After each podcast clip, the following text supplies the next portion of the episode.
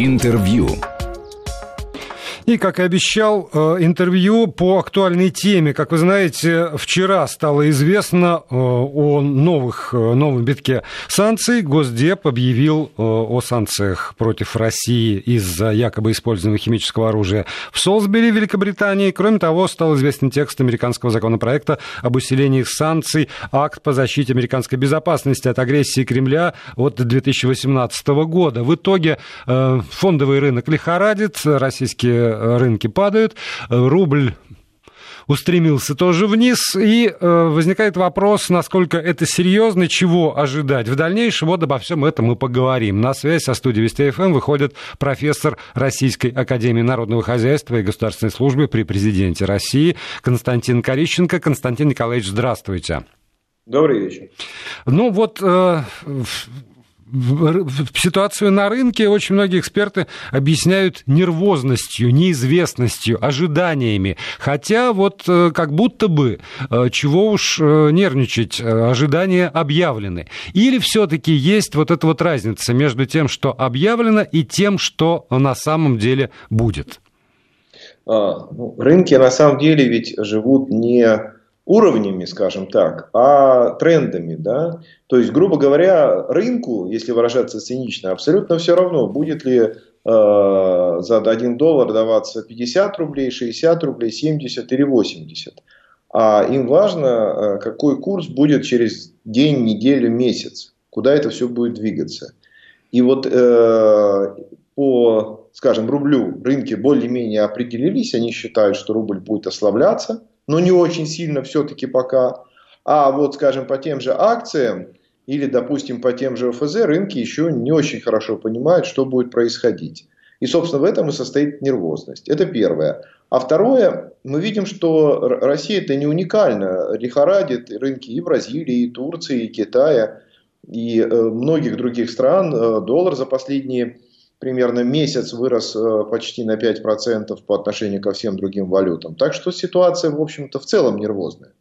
Э, да, но при этом э, все-таки, поскольку мы здесь внутри, в России, то э, прежде всего интересует состояние российской экономики и перспективы российской экономики. И если действительно поведение фондовых игроков на бирже это, ну, отчасти такой виртуальный показатель, то вот состояние, например, финансовой системы, те в санкции, которые могут ограничить или там запретить полностью иностранцам участвовать в в российском долге государственном, в этих самых ОФЗ, или ограничения, которые коснутся государственных банков, а здесь перечислены и Внешэконом, и Сбер, и ВТБ, и Банк Москвы, и Газпром, Россельхоз, Промсвязьбанк, все ведущие банки, собственно, Российской Федерации, то вот здесь вот уже начинают возникать вопросы, насколько э, вообще будет э, способна функционировать эффективно наша финансовая система, банковский сектор, и э, насколько заверения, которые который дает вице-премьер и министр финансов Антон Силуанов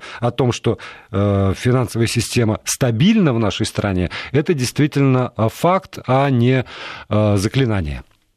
Ну, давайте разбираться по порядку. У нас сейчас август, да, мы все как-то привыкли к тому, что август ассоциируется с какими-то кризисами. В 1998 году это вообще был дефолт. Вот, поэтому первый вопрос, который, так сказать, приходит на ум, а нужно ли опасаться в отношении российского госдолга?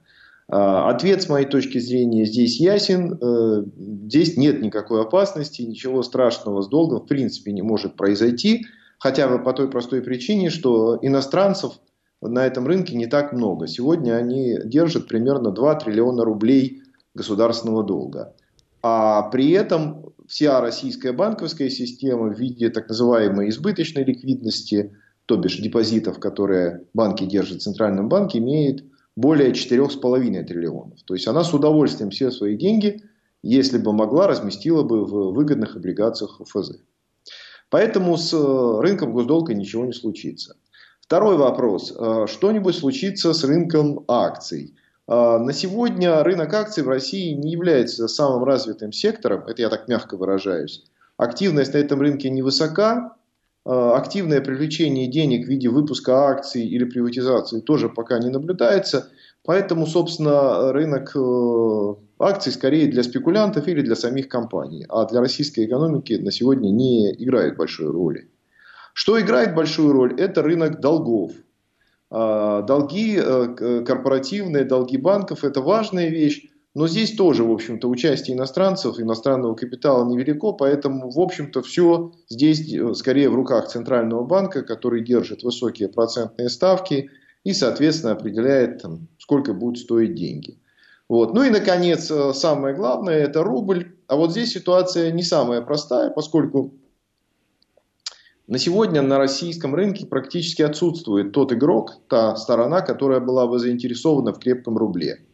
Экспортерам вполне выгодно, когда доллар стоит дорого. Российскому бюджету, ну, в принципе, тоже. А российские банки в этом смысле являются, скажем так, нейтральной стороной. Им, как я уже говорил, важно, куда двинется, а не на каком уровне будет. Поэтому э, сегодня есть риск э, спекулятивной, так сказать, игры против рубля. Но, опять же, как я уже сказал, ставки Центрального банка высоки, и основные участники рынка это госбанки, поэтому вряд ли здесь тоже будет какой-то серьезный катаклизм, а там такое медленное ползучее ослабление рубля вполне может быть. Да, но вот вы говорите, что нет э, участников, заинтересованных э, в крепком рубле. Они есть. Это те предприятия, которые проводят модернизацию и закупают оборудование, новые технологии получают, причем в самых разных отраслях нашего хозяйства. Есть граждане, в конце концов, которые заинтересованы в том, чтобы цены на товары повседневного спроса не повышались, увы, мы из истории нашей недавней знаем, что колебания рубля сказываются на потребительских ценах. И здесь, наверное, когда говорится о э, глобальной макроэкономике, то все выглядит более или менее пристойно. Но если мы перейдем на уровень э, чуть ниже, так попроще взглянем на ситуацию, есть ли какие-то, э, скажем так, области экономики, уровни экономики, где действительно эти процессы могут стать ощутимыми? А, ну, они ощутимы для э, всех нас, как граждан, а, людей, которые там, выезжают там, туристическим или по каким-то иным целям за границу, люди, которые приобретают те или иные импортные товары и так далее. Да, мы на себе это, конечно, почувствуем. Но э, есть такой показатель, он может быть технический, называется реальный эффективный курс. А вот многие годы Россия жила при э, этом показателе, который был очень сильно, скажем так, избыточно укреплен. И из-за этого, собственно, у нас случился кризис 98 года, 2008 года, 2014 года. Вот в этом 2018 году э, российский рубль находится примерно около нуля. Он чуть-чуть э, ослабился, примерно 3,5% в реальном выражении. То есть в этом смысле этот индикатор показывает, насколько в целом наши внутренние э, потребности и возможности соответствуют нашим, так сказать, внешним запросам. А, так что и этот показатель более-менее находится внутри какого-то разумного диапазона. А вот самая последняя тема из тех, которые я оставил в списке, это э, санкции, которые могут быть наложены на российские банки. Вот это, наверное, самая неприятная и самая болезненная история, потому что не работать с долларом российские банки не могут. Ну, хотя бы по той простой причине, что они обслуживают экспортные операции. И вот здесь, э, возможно, сложность, которая в будущем может развиваться, но, как мне кажется, любая попытка ограничить фактически э, одного, если, если не самого крупного экспортера, и запретить ему использовать доллар, так сказать, в внешнеторговых операциях, будет равносильно разрушению в целом мировой системы торговли. И здесь я думаю, что все-таки хотя бы часть здравого смысла сохранилась, так сказать, в политической борьбе у американского парламента и президента, и они, в общем, в эту сторону не пойдут. То есть, э, скажем, те замечания, которые высказывает Минфин США и господин Мнучин, э, скорее всего, будут услышаны, да, потому, потому что из того списка, который предложен, по-моему, американский Минфин именно по поводу работы с, с долгом и с, с банками, прежде всего, говорит, что не, не надо торопиться, не надо спешить. Ну, ну, конечно, обратите внимание, понимание, что такое ощущение, что санкционная война уже ведется не а, Америкой со всем остальным миром, а уже э, внутри самой Америки, когда э, на перегонки парламент и администрация пытаются, так сказать, придумать или там, я не знаю, построить какие-то хитрые санкции и доказать, что одни из них более крутые, чем другие. Конечно, это серьезная внутриполитическая борьба. Плюс второй, не надо забывать сюжет, который сейчас отошел на задний план, что в самой американской экономике не все хорошо, там очень большая проблема с долгом. вот, вот эту проблему давайте сразу после небольшой паузы и разберем. Интервью. И мы продолжаем разговор с профессором Российской Академии Народного Хозяйства и Госслужбы при президенте Российской Федерации Константином Корищенко. Константин Николаевич, вы заговорили о проблемах внутри американской экономики и э, насколько э, эти проблемы связаны с санкционной политикой правительства США. А, ну, на самом деле, э, как мы хорошо знаем из многих лет, так сказать, взаимодействия, Америка вообще страна, которая кроме своих проблем почти других не видит или, по крайней мере, не особенно ими интересуется, так сказать. Или если интересуется, то только в конъюнктурных каких-то ситуациях. Вот. Поэтому сегодня э, есть известная политическая история, связанная с приближающимися промежуточными парламентскими выборами, где очень высокие ставки для президента и для республиканцев. Поэтому они должны доказывать, что они могут, так сказать, дальше управлять страной в такой тяжелой политической обстановке, когда там со всех сторон, что называется, с ними борются.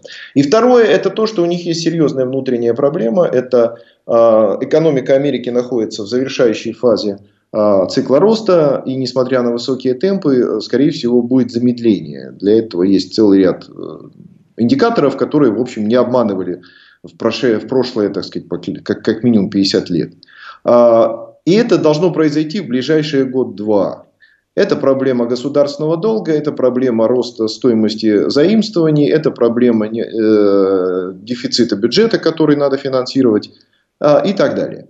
Вот. А, плюс э, заявленная политика торговой войны с Европой, с Китаем и так далее тоже не пройдет даром для экономического роста.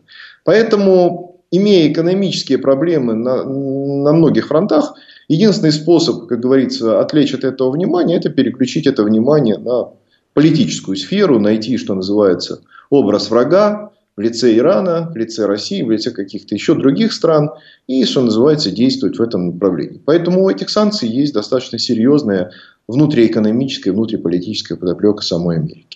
А теперь, если можно, давайте поговорим про возможный ответ. И сегодня, э, в частности, прозвучало из, с двух сторон, именно поэтому я обращаю на это внимание, предложение отказаться от использования доллара. Одно категорично, именно так отказаться от использования доллара от э, сенатора господина Морозова, а с другой стороны, что мне кажется, может быть, даже более важным, от э, предправления Новотека Леонида Михельсона, который подчеркнул, что санкции против России, российских банков могут ускорить переход многих стран на расчеты в национальных валютах. И здесь я бы напомнил слушателям, что первая партия жиженного газа из Новотека ушла а, Великобританию, а потом в Соединенные Штаты Америки. И э, Михельсон, наверное, знает, о чем говорит. Вот эта ситуация возможна. Если уж не полный отказ от доллара, то, во всяком случае, действительно стремительный переход на расчеты в национальных валютах, минуя доллар. И если это произойдет, насколько это серьезно для Соединенных Штатов?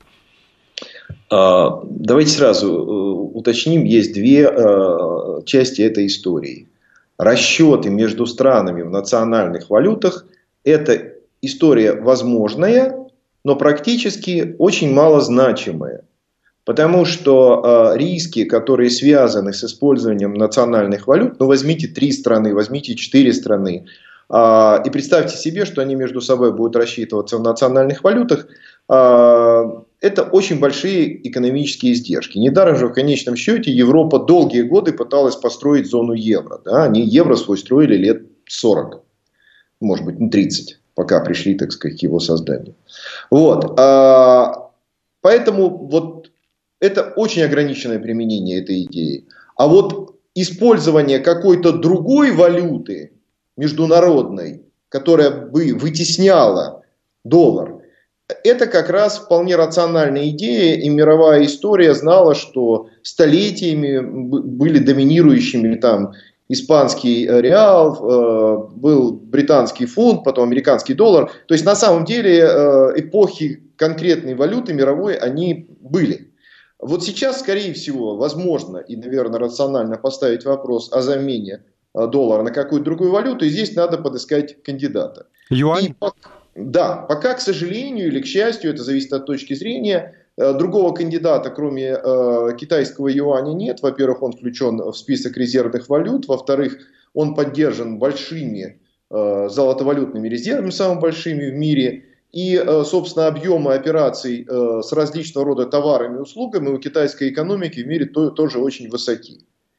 И это вполне рационально, если мы будем проводить политику постепенного замещения, условно говоря, какой-то доли оборота доллара на долю оборота юаня. Здесь нет риска оказаться заложниками юаня, потому что, в общем-то, есть еще и евро, Э, останется тот же доллар, есть фунт, швейцарский франк, в этом смысле все более-менее диверсифицированно останется. А Китай предпринимает усилия, чтобы это сделать.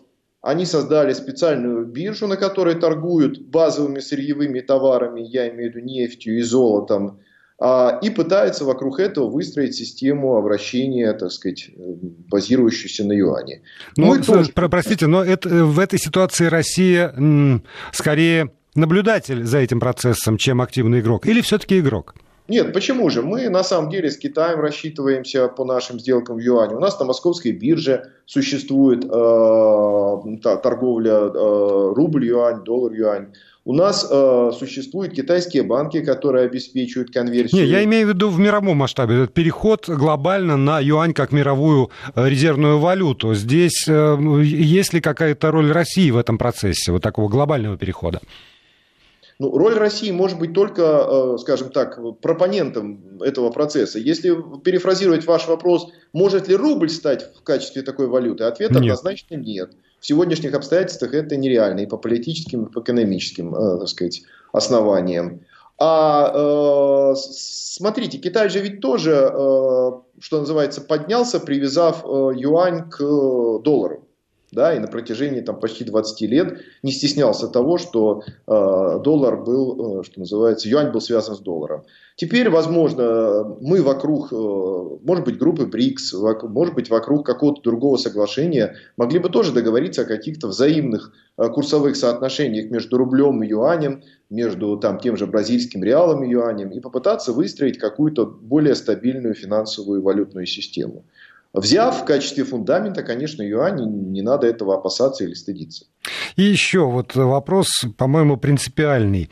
Сегодня же прозвучало заявление главы бюджетного комитета Совета Федерации Сергея Рябухина, я его процитирую. «Нам надо избавиться от иллюзий международного разделения труда и рассчитывать только на свой экономический, природный и кадровый потенциал, а США надо, наконец, понять, что с Россией воевать, в том числе с помощью санкций, бесполезно». Я бы здесь вот остановился на первой части этой фразы. Действительно ли э, в современной экономике Россия может позволить себе э, вот так вот э, основываться исключительно на своем экономическом, природном и кадровом потенциале и абстрагироваться от международного разделения труда и рассчитывать только на свои силы. Насколько это реально сегодня? Ну, есть два типа мышления, если так можно выразиться. Мышление политическое и мышление экономическое. А, мышление экономическое говорит о том, что за всю историю человечества а, ничего лучшего, кроме разделения труда, э, сказать, для повышения эффективности экономики никто не придумал. А мышление политическое говорит, что сегодня, достигая тех или иных политических целей, можно оставить совершенно иногда странные и не очень, так сказать, а, экономически целесообразно звучащие цели. Но надо понимать, где все-таки политические лозунги, а где есть экономические реалии. Если говорить серьезно, то альтернатива разделению труда и внутри российской экономики, и внутри ЕС, и внутри мировой экономики не существует. И когда страны пытаются уходить, что называется, на свои квартиры и отрезать себя от э, других э, экономик, это всегда заканчивается, в общем, печально. И последний вопрос, э, Константин Николаевич. Сегодня довольно много комментариев прозвучало, и все они сводятся, ну, во всяком случае, в эфире нашей радиостанции примерно к одному. Санкции, которыми грозят Соединенные Штаты Америки, это не так страшно, это не так серьезно. Объемы торговли стремятся к нулю, уже и так все вот устоялось. В общем, нам нечего особенно бояться. В таком случае вопрос, а надо ли в таком случае решительно отвечать? Э, на самом деле э, отвечать, может быть, и надо, но отвечать надо именно в политическом контексте, да? Вот. А э, в экономическом контексте вот все эти санкции, это же такая, если можно выразиться, извращенная форма протекционизма, который мы, может быть, хотели бы сделать в рамках ВТО, но нам э, правила ВТО не позволяют. А сейчас, когда на нас накладывают санкции, мы, действуя рационально и избирательно, можем, что называется, отодвинуть в сторону некоторые правила ВТО и сказать, что мы не будем соблюдать там норму одну или другую, поскольку на нас накладывают санкции. И попытаться поддержать наше там сельское хозяйство, наше, допустим, станкостроение, наше там, не знаю, что-то еще, что мы хотим поддержать. То есть, иными словами, пользоваться этим санкционными баталиями рационально, если не сказать цинично. И принимать решения не по принципу око за око э, и там зуб за зуб, а по принципу то, что нам выгодно, мы будем принимать в качестве санкций, а то, что нам не выгодно, не будем. А у нас есть возможности внутренне поддерживать как раз и сельское хозяйство, и станкостроение, и, э, что э, характерно, высокотехнологичные отрасли? Для высокотехнологичных отраслей проблема поддержки, она связана прежде всего с наличием конкурентного рынка. Здесь совсем другая история, тут американцы ни при чем. У нас на самом деле сегодня более 70% российской экономики контролируется государством напрямую или через госкорпорации. И это является, с моей точки зрения, одним из самых главных сдерживающих факторов для развития всякого рода высокотехнологичных стартапов. А вот в части сельского хозяйства, где как раз конкуренция вполне присутствует, Отрезание иностранных поставщиков создало условия для выпуска российских сыров, молока, мяса. И мы видим, в общем, по нашим магазинам, что российских товаров там э, стало значительно больше. Спасибо. Все, спасибо. Время истекло. Константин Кориченко, профессор Российской Академии Народного Хозяйства и Госслужбы. Интервью.